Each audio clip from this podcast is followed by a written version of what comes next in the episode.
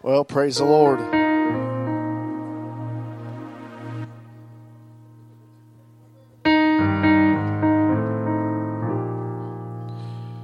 Amen. Good to see all of you tonight.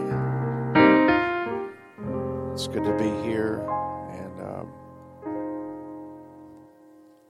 um, excited to be in this place to uh, lift up our great God.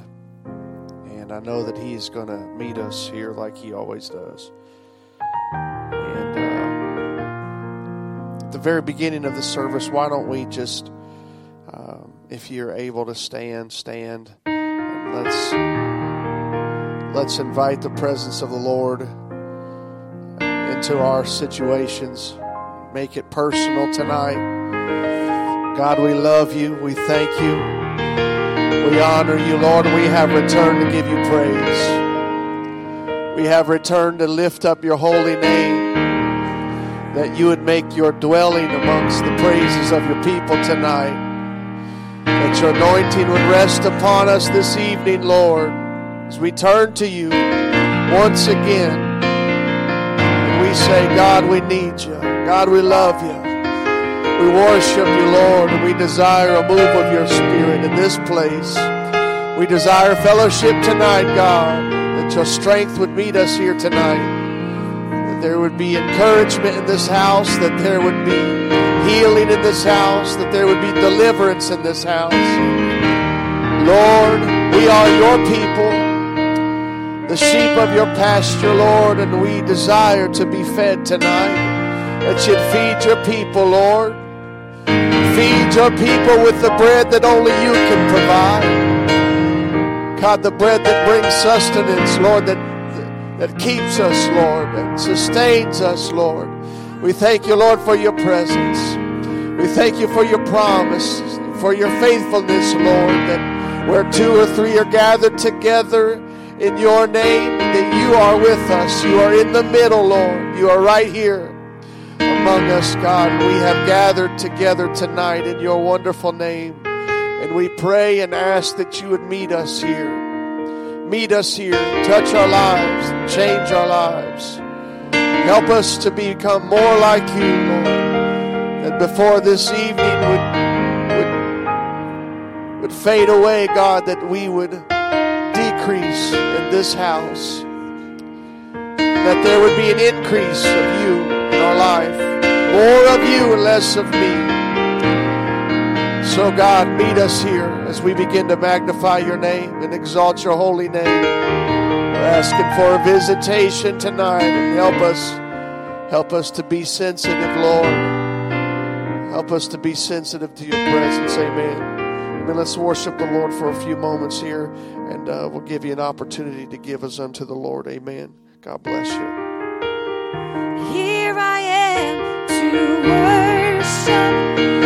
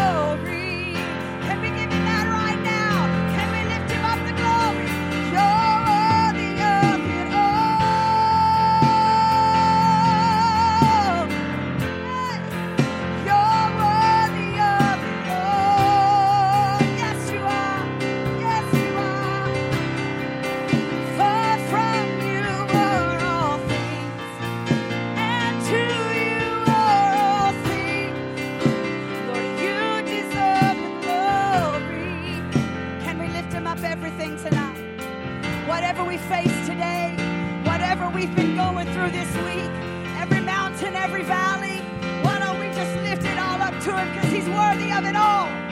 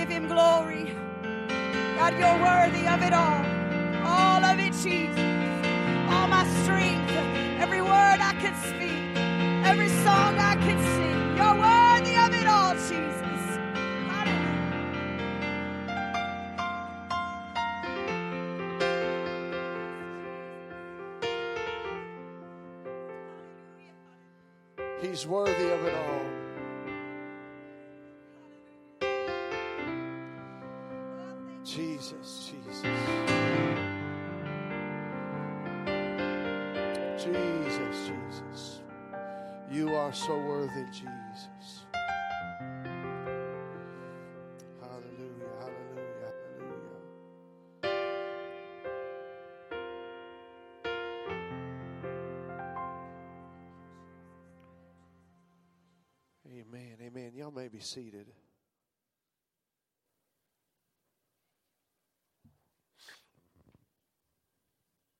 It's good to be in God's presence and um,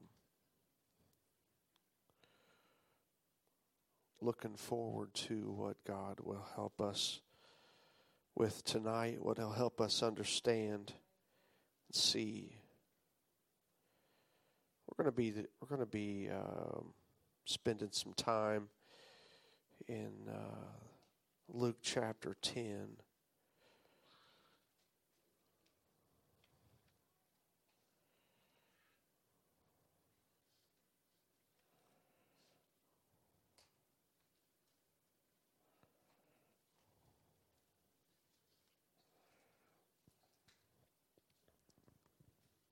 Beginning at verse 1.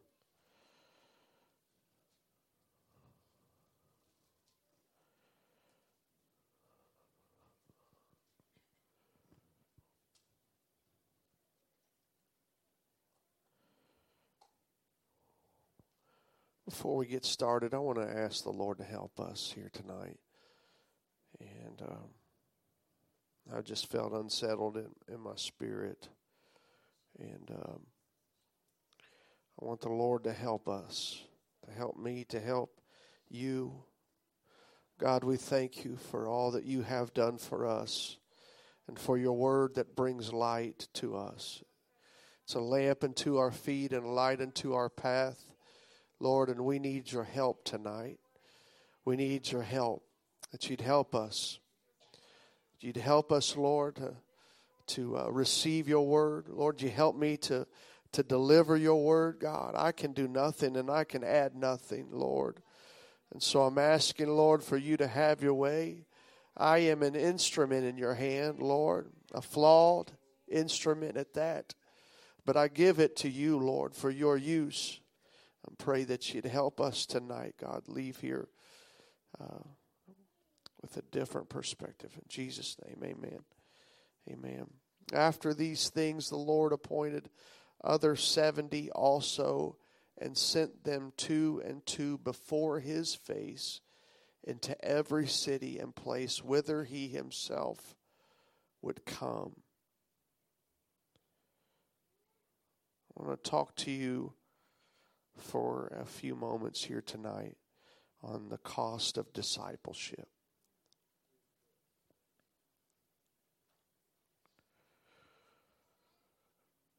Luke writes here, beginning at the first verse, that after these things, which would indicate that there were things said prior to this, and uh, and we see this in the in the previous chapter um, that uh, Jesus spoke of the cost of discipleship. He made he made the price pretty clear that we must be willing to change our plans, our lifestyle, and preach the kingdom of God. No one having put his hand to the plow and looking back is fit for the kingdom of God. Now, now I believe that when we accepted the call to being a disciple, that that is something that we must take seriously. Because we have put our hand to the plow. And so Jesus called them and he invested into the disciples. He invested into their life and he empowered them and sent them.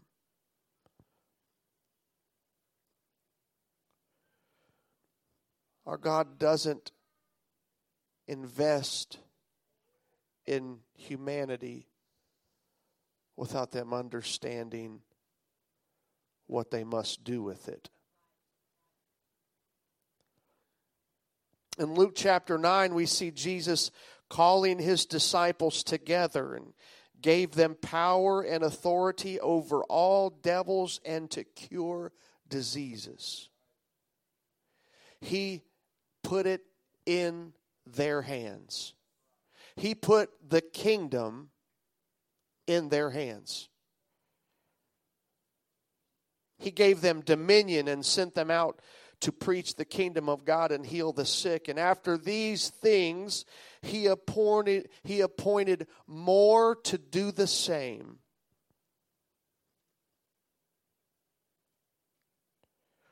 They were sent to prepare people for a visitation from Jesus. When he gathers, he gives, and he sends. That's what he does. Who is he gathering? He's gathering disciples. You know, a disciple is someone who will commit, who will commit to following, who will commit to learning, who will commit to uh, to uh, focusing on why I'm learning.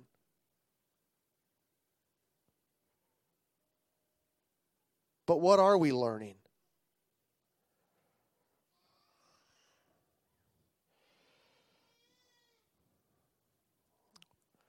A lot of things that we are learning.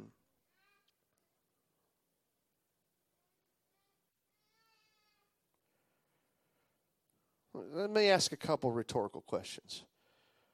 What do you think a disciple is supposed to do?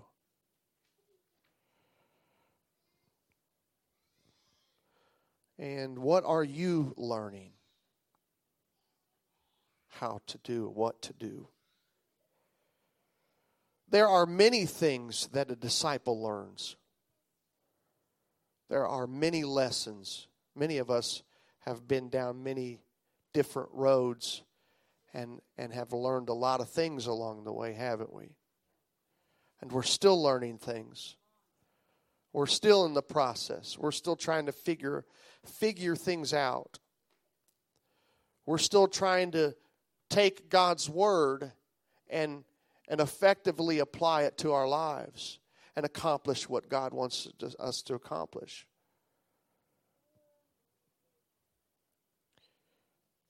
But the one focus I want to point out here tonight that a disciple is learning to do is to be useful, to be a laborer. In one chapter, Jesus went from 12 to 70.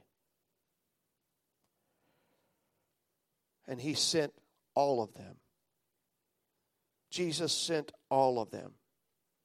I think we can say, if he has called me, he wants to send me.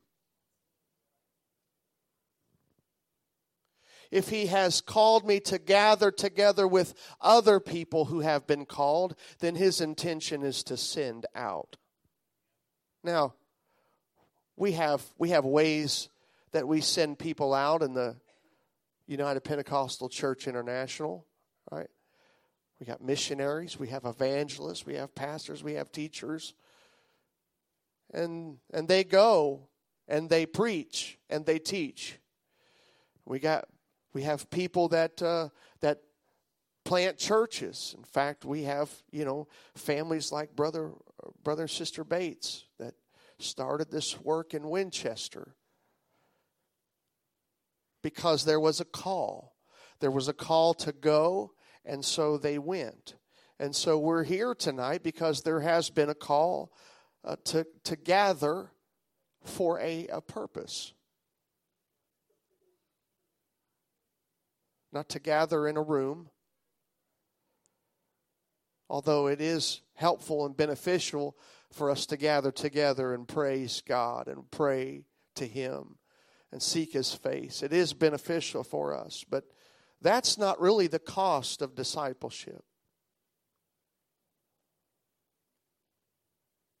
The cost of discipleship is not what we already do, because this is just our reasonable service.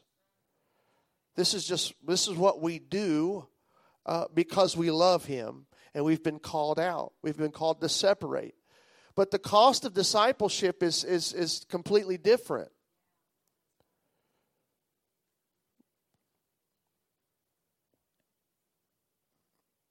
Let's look at verse 2. Therefore said he unto them, The harvest truly is great, but the laborers are few. Pray ye therefore the Lord of the harvest that he would send forth laborers into the harvest. Now, it's interesting that Jesus would immediately go to this passage here after after sending or appointing appointing the 70 and sending them out. What was he saying? There, there is plenty to do out there. There's not enough people to do it.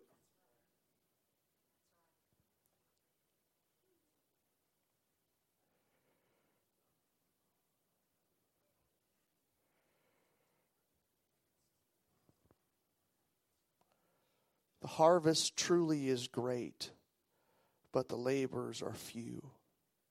Then he says, Pray ye therefore the Lord of the harvest that he would send forth laborers into, into his harvest. Now, what would what do you think would happen if we prayed that prayer? What do you think would happen if we prayed that God send send laborers into the harvest.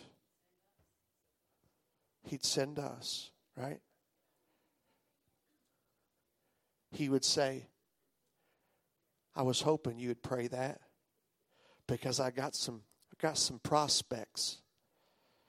I got some people that that i'm appointing. I'm appointing for a purpose And we see that he gave them a very specific focus the harvest. It's a great harvest, but not many are working. Pray that the Lord the harvest, that he would send forth workers, preachers, teachers, those who, who would testify, those who would go in his power and authority. Why does he need laborers? Because there is much work to do. He gathers people into specific locations so he can send out laborers to the areas he plans on visiting.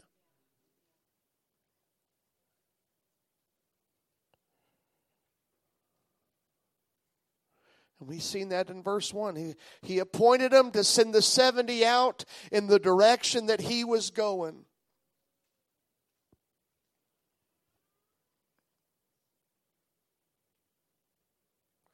This is why we are part of a local church. Not so we just gather together, but we gather others. I think it ought to be something that we really think about when we consider why God called us. For what reason, what purpose has He called? Now, I'll tell you, there, by reading this, these passages this evening, I have been hit with, with the guilt, with the guilt of why I feel so disconnected from some of these these commandments and some of these words that Jesus told his disciples. And because we, we we're busy we have a lot of things going on we don't really pay a whole lot of attention to the harvest do we we don't necessarily focus on other people as long as our families are okay. Now, don't get me wrong, we, we need to. I think, I think it's imperative that we take uh, care of our family. We pray for them and we invest in our children. But it, it's more than that. God called us into discipleship and and there is a cost and if we're going to follow him it's going to cost us some things.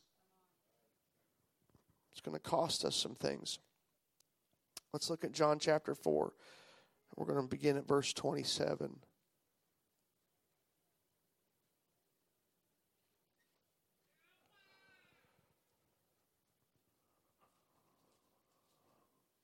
we're picking up towards the end of of the passages about the woman at the well. And upon this came his disciples and marveled that he talked with the woman. They, they went to get some temporary sustenance, didn't they? Maybe Jesus needed that break so he could do what he was supposed to do. He talked with the woman, yet no man said, What seekest thou, or why talkest thou with her? The woman then left her water pot and went her way into the city and saith to the men. Now, this woman, she had an encounter with Jesus. She didn't know her life was going to change, but how many of us share that same story? We didn't know that Jesus was waiting on us to walk to our same spot to get the same temporary thing. Only this time, He offered water that would satisfy. Only this time we heard, we finally heard the thing that got a hold of us and led us to an altar where we, where He satisfied the, the needs in our life, where He began to satisfy us. When she realized who she just met, she left her water pot. She left the reason that she was there and went to the city telling everyone about Jesus. Now, I, I don't know. I, I don't know what she did on a daily, and I don't know how often that she went to that that spot to get water, but you know how often we drink water. Uh, I can imagine that it probably happened quite a bit. And so she made the journey to get the water and met Jesus and left that water pot there and went to the city to tell everyone about Jesus. What did she say? Come see a man which told me all things that I ever did, that ever I did. Is not this the Christ? Then they went out of the city and came unto him. In the meanwhile, his disciples prayed him, saying, Master, eat. I'm sure if we if we back up to where she was telling the people in the city about Jesus, I'm sure that there were plenty of people when they heard her word that they were in disbelief. That's because some will receive and some will say she's just telling more lies or or he is a drug addict. Don't listen, but there will be people who hear. There will be people who scoff and there will be people who hear. We can't get away from that. And so the disciples they bring back some food supposing that Jesus was hungry. Maybe he was, but his response shares with us something different. But he said unto them, I have meat to eat that ye know not of. Verse 33 Therefore said the disciples one to another, Hath any man brought him ought to eat? Jesus saith unto them, My meat is to do the will of him that sent me and to finish his work. Jesus was declaring to his disciples, My food is to do his will.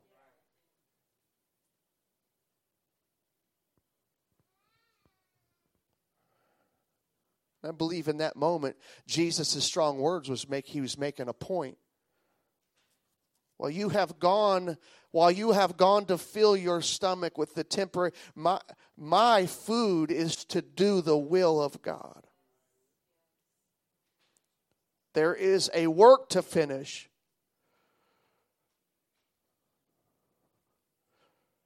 Jesus saith unto him, My meat is to do the will of him that sent me and to finish his work. Verse 35.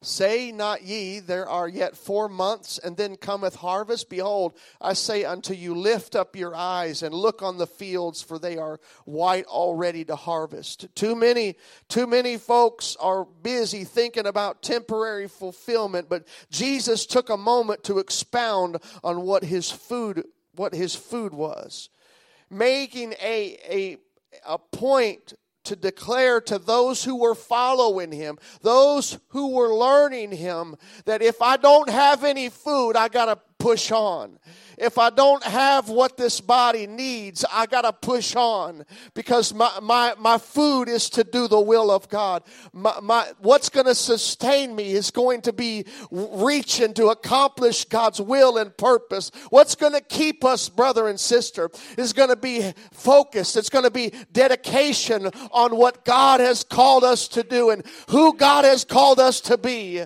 He has called us to be disciple makers.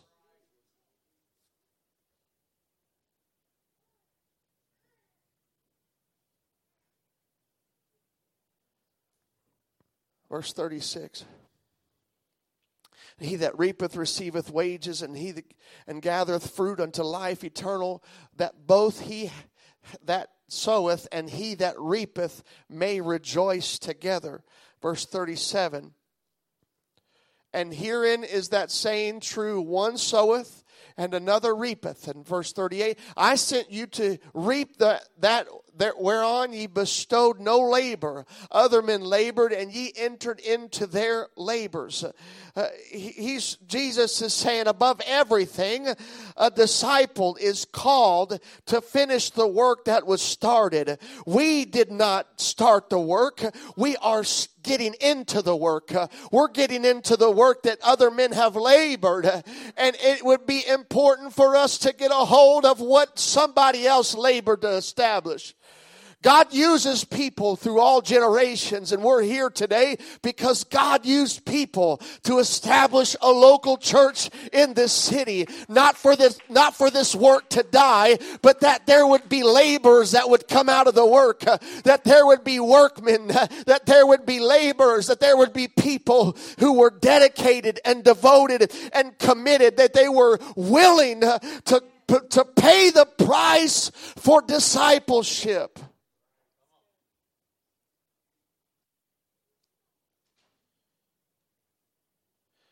Jesus took every moment that he could to show his disciples what really uh, what really brought satisfaction and that is doing the will of God. That is the only thing that will stick. That's the only thing that will satisfy. Everything else will pass away. Everything else is vain. But if I if I if I get my eyes locked into what God desires to do in this hour, that is what will bring satisfaction.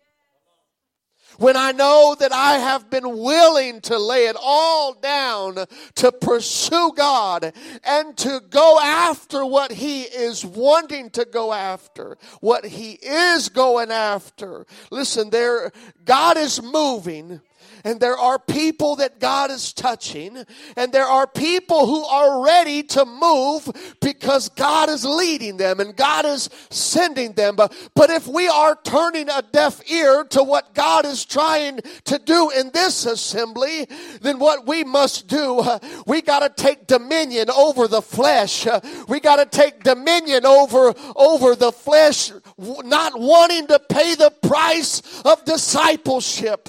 I have have been called for such a time as this, and you have been called for such a time as this, as this, for us to work together, to be laborers together, working with God, advancing His kingdom. There is no backseat to Christianity. We're either advancing or the, the, the enemy is advancing on us.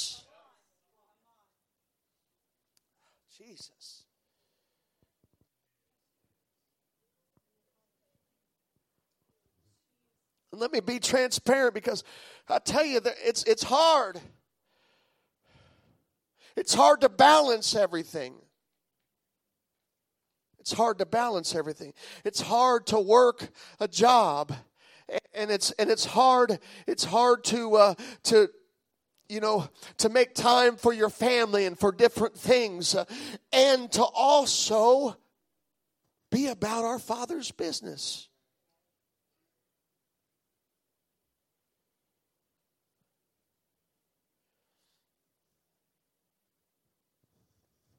But that's where we have to be intentional.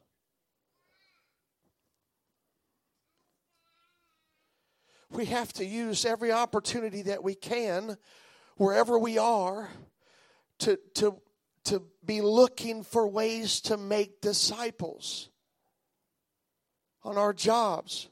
How many people that we we work with, we spend time with. Some of them we spend more time with them than we do our own families. And let me ask this question because I'll tell you, this thing has really just. How many Bible studies have we gotten into because of our, of our desire to fulfill His mission with the people around us? Not invite people to church. It's not, it's not it.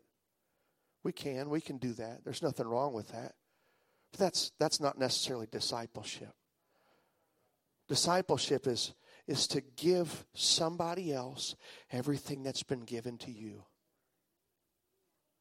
All the understanding, all the knowledge, all the spiritual insight that you have, you ought to be giving it to somebody else. I ought to be giving it to somebody else. And there have been moments that I have that I have had this opportunity to do this. I, I just I feel like that I can do more. Anybody feel like that you can do more? Or that you want to do more but you just don't know how to do it. You don't know how to go about doing it. That's why we're that's why we're in the learning process. We're learning how to be intentional. We're learning how to make time. And and you know that's that's that will come with consistency. When we when we consistently show up and ask the Lord to help us, to give us wisdom and understanding.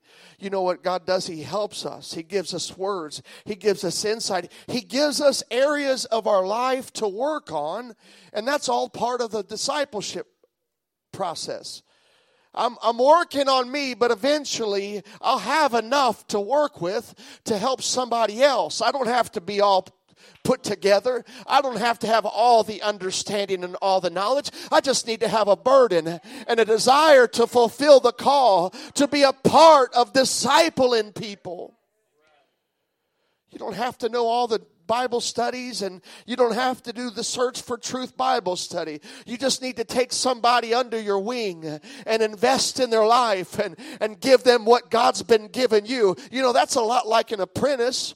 You know, as, as me as an electrician, if, if somebody were to put some, uh, an, uh, an apprentice working with me, I'd give him everything that I know so I know that he will help me.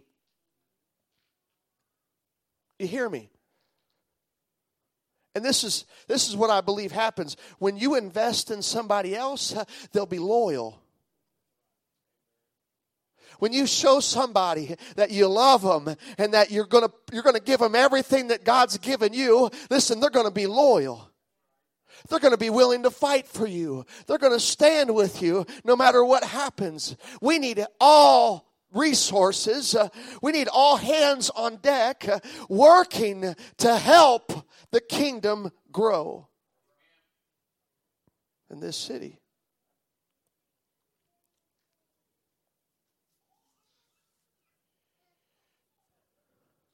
Verse 39. And many of the Samaritans of that city believed on him for the saying of the woman, which testified, He told me all that I ever did. Now, what she did, she went and told people about Jesus. She didn't have all the understanding. She wasn't the most spiritual person, right?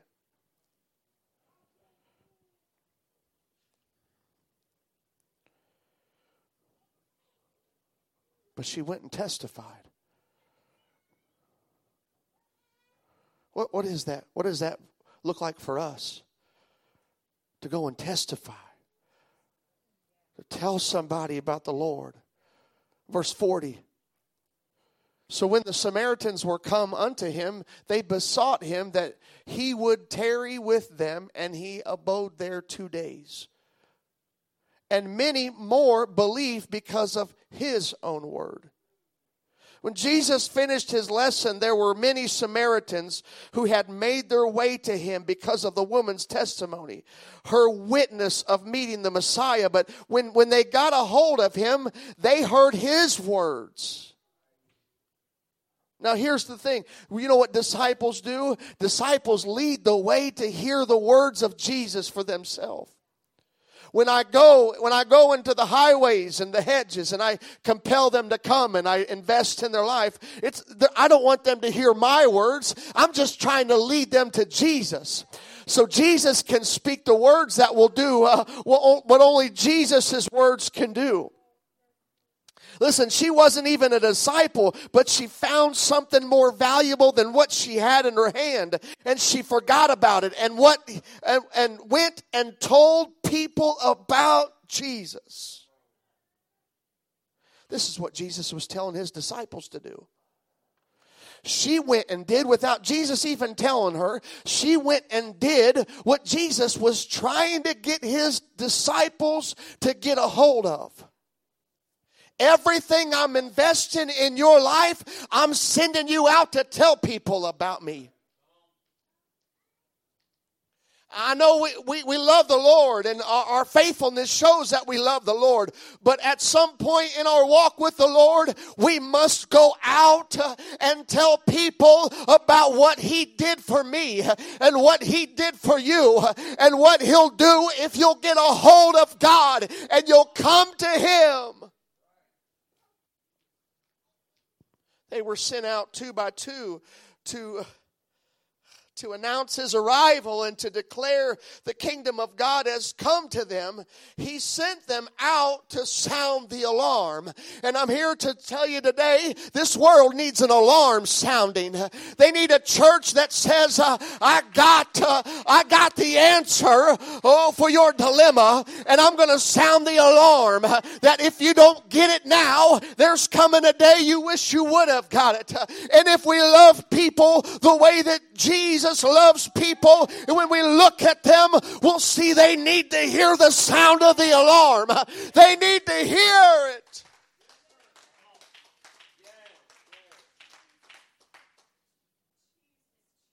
What Jesus was doing was teaching them what he was about to leave in their hands. Now we see we see Jesus teaching and leading his disciples in the way that they should walk. But then there was a commission. Luke chapter 24, verses 46 through 49. There was a commission where Jesus began to, to shift their focus and said unto them, Thus it is written, and thus it behooved Christ to suffer and to rise from the dead the third day and that repentance and remission of sins should be preached in his name among all nations beginning at Jerusalem. We're starting in Jerusalem, but we're going we're going beyond. We're going further. We're going to spread through this land.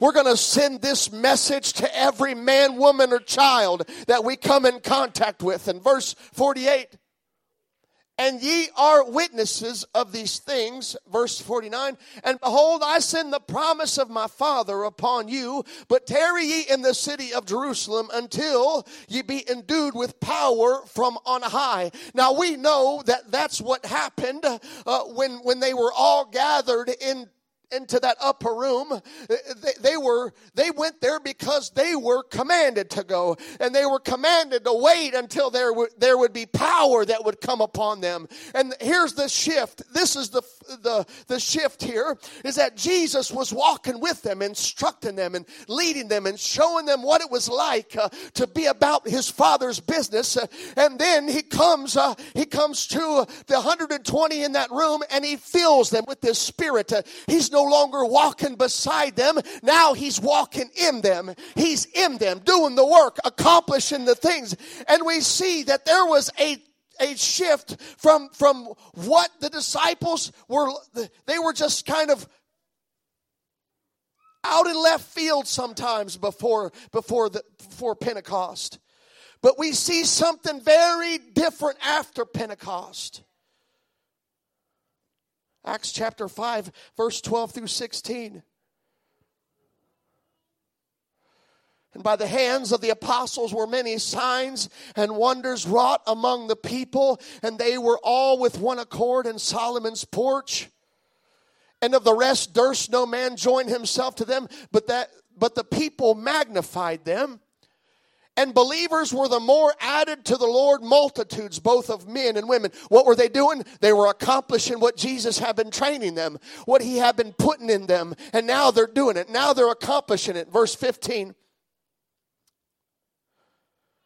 insomuch that they brought forth the sick into the streets and laid them on the beds and couches, that at the least the shadow of Peter passing by might overshadow some of them. Verse 16, there came also a multitude out of the cities round about unto Jerusalem, bringing sick folks and them which were vexed with unclean spirits, and they were healed everyone. What were the disciples doing? They were advancing the kingdom. They were spreading the message.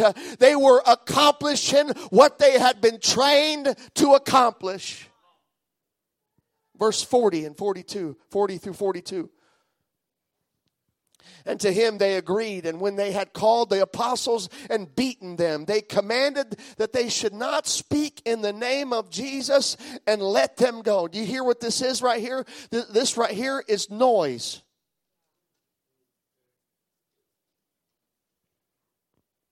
Don't speak that name. We don't want to hear that name in verse 41. You know what they did with the noise? And they departed from the presence of the council, rejoicing that they were counted worthy to suffer shame for his name. You know what we need to do? We need to humble ourselves. We need to lose pride and be willing to suffer for the name of Jesus. No matter what, I must be willing to suffer. 42 and daily in the temple and in every house they ceased not to teach and preach Jesus Christ. When the noise came, they took dominion over the noise and they said, We're not going to stop. We're going to continue doing what we're doing. If we get beat, we get beat. If we miss out, we miss out. But one thing I got to do is I got to be about my Father's business because He invested in me and He taught me and He gave me a reason to live when nobody else did. And he invested in my life. And he said, Here is a purpose that will satisfy. Here is bread that will feed you. Here is bread that will sustain you. And if I'm about my Father's business, I will make it. It's amazing how many people are chasing temporary things and they have no joy. But the, for somebody who would be willing to suffer shame for the name of Jesus has all the joy. Where is joy going to be accomplished in our life when we're willing to suffer, when we're willing to put ourselves out there for the kingdom of God? And if we're not willing, there won't be joy.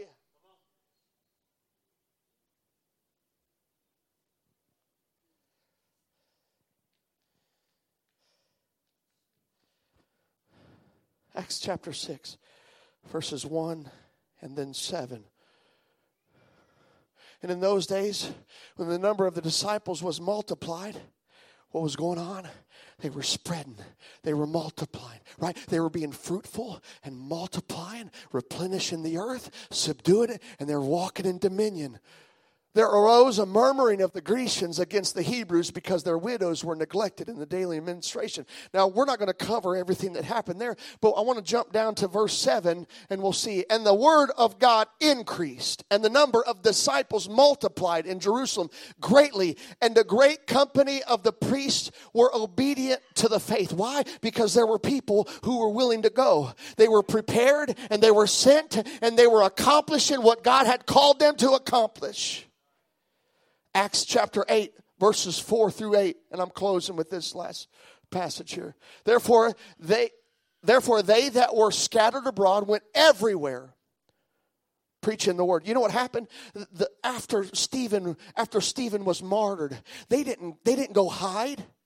They didn't go into buildings and be fearful. They scattered abroad. Yes, they might have went in different locations, but they never stopped preaching the word. They never stopped telling people about Jesus. Uh, they never stopped looking into the face of, of those who were weary and worn out and saying, I've got an answer for you. I got a cure for you. Yeah, you got, you got some issues in your body. I know the one who will save you. I know the one who will heal you. I know the one who will deliver you. Let me tell you about him. Let me tell you about Jesus.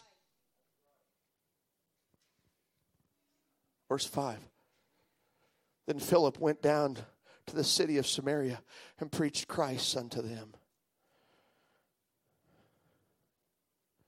You remember, you remember, remember how Jesus started a work there?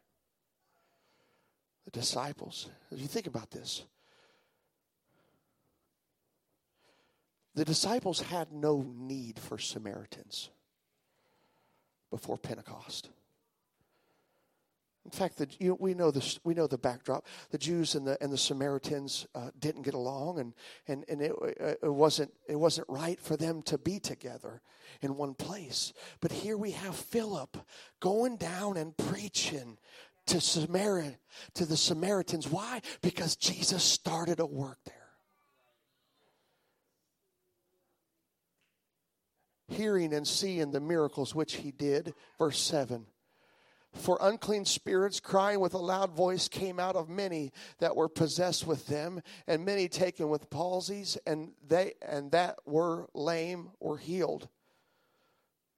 And there was great joy in that city. Let's stand.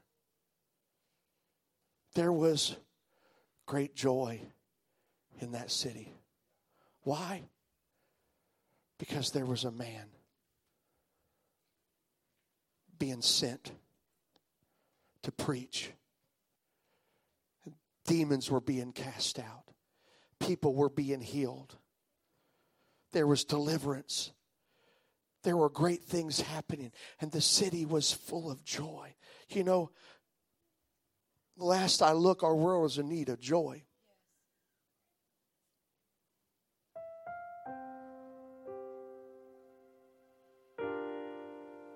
When I, when I drive down the road and when I go into this store or this building, this office, this job, our world is in need of joy.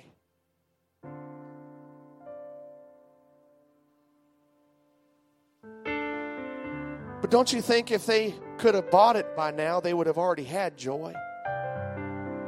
Because they'd have spent all the money on it.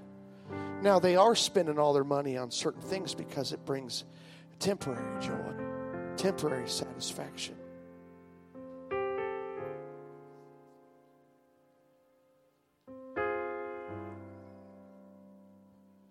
What's going to make this church grow?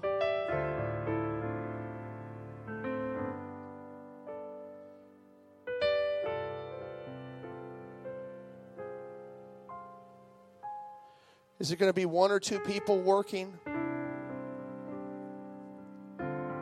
struggling, trying to accomplish all the things that one or two people can't accomplish?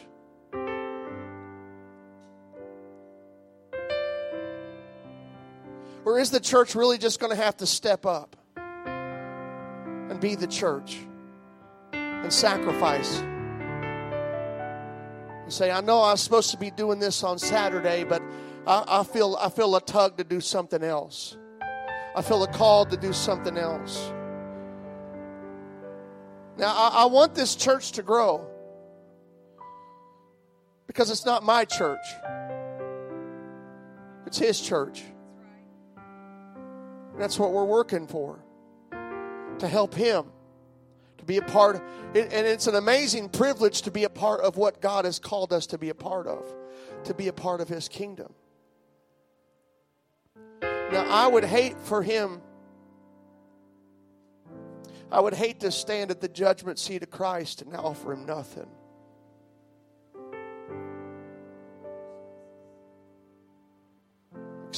Except excuses.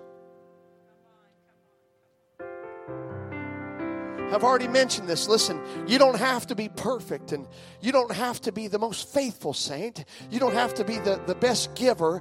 You just have to have a willing heart to say, God, I want to do this. Uh, you've called me.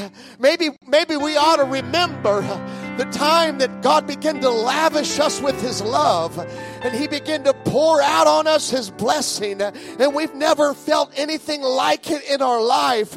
If we can think for a moment that when He did that, He was calling us into His kingdom to continue His work. But here's the thing, and this just came to me. Peter, do you love me?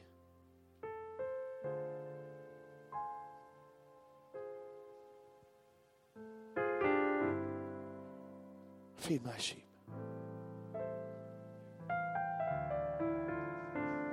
Now, I think one of the big problems is that if I fall out of love with the Lord,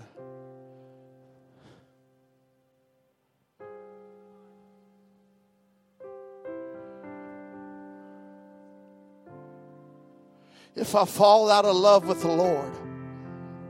Now, listen to me. Loving Him is not saying I love Him. Loving Him is not being faithful in my reasonable service. Loving Him is keeping His commandments. Loving Him is, is investing. Loving Him is, is acknowledging I've been called for a purpose. Loving Him is saying, I will go. Loving Him is saying, let me help you finish. Uh, loving Him is saying, I want to help you advance. Uh, loving Him is loving who He died for.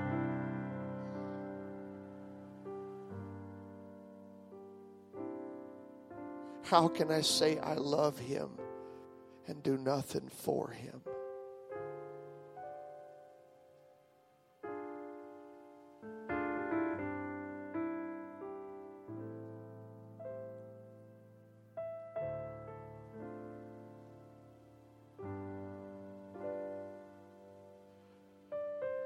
Are you feeling what I'm feeling tonight?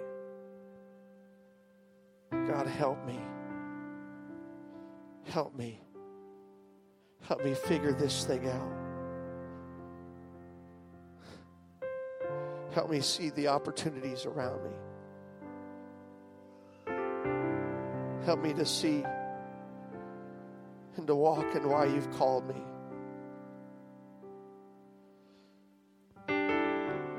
Can you reach toward heaven right now? Ask the Lord to help you see. Help me see where I am, God.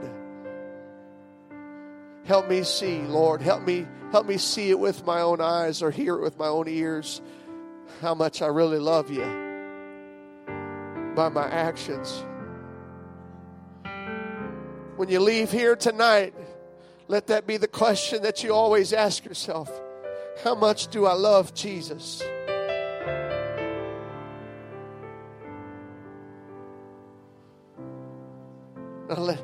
Let him let him know how much you love him right now. God, I can't do it. I can't do it without your help. I can't do it without your wisdom. I can't I can't do it without you revealing it to me, God.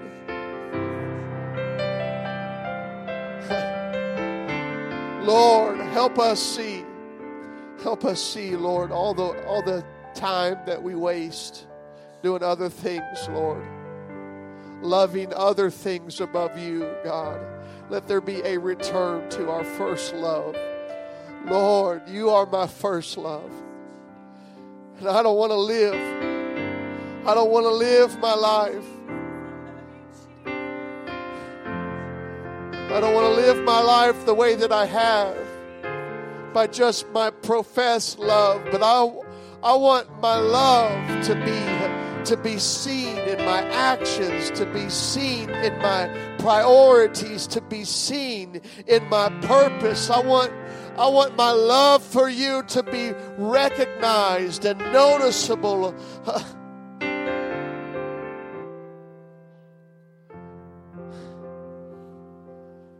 Thank you, Jesus.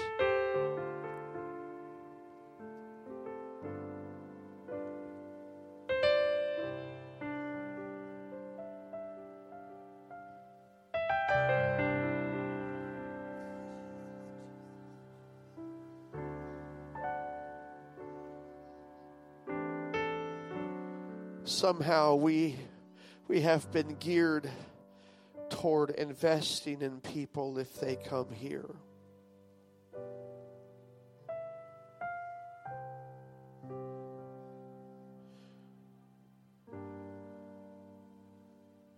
When's the last time I've gone out and got somebody and invested in them and spent time working?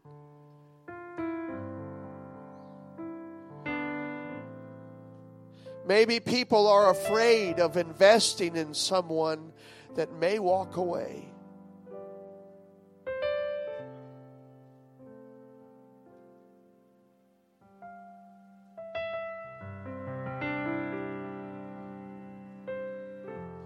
But is that investment in vain if I give all that I can and they walk away? Listen The right perspective is if I give all that I can and they walk away, the Lord knows I gave all that I can. So, what's more important, somebody sticking around or the Lord knowing that His people gave all they could give?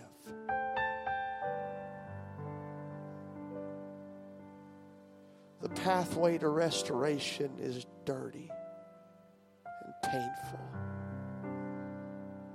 But that's what He's called us to do. Reconciling people from the devil's grasp is going to be messy.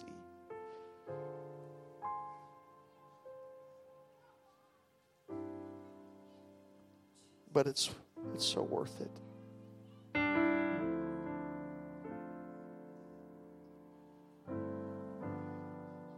Am I going to be a good Samaritan or am I going to be the one that crosses the street because I don't have time?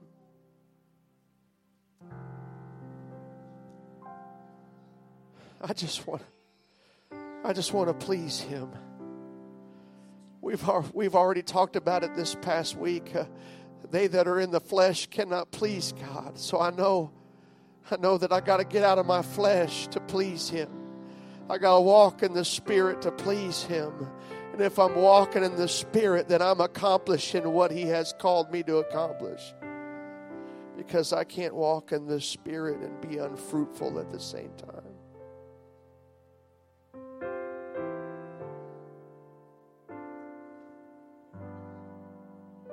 This kingdom is for all of us. It's for all of us.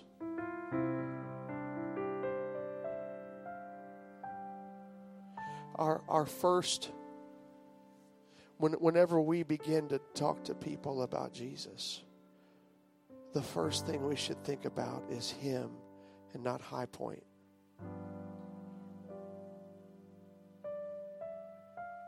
I'm not trying to get people to come to High Point. It's not about getting trying to get people to change churches. Come here. Why don't you come here? In fact, I don't want other people from other churches to come here if they're not going to do anything. What I want is for the people that we have to be so hungry about fulfilling God's call.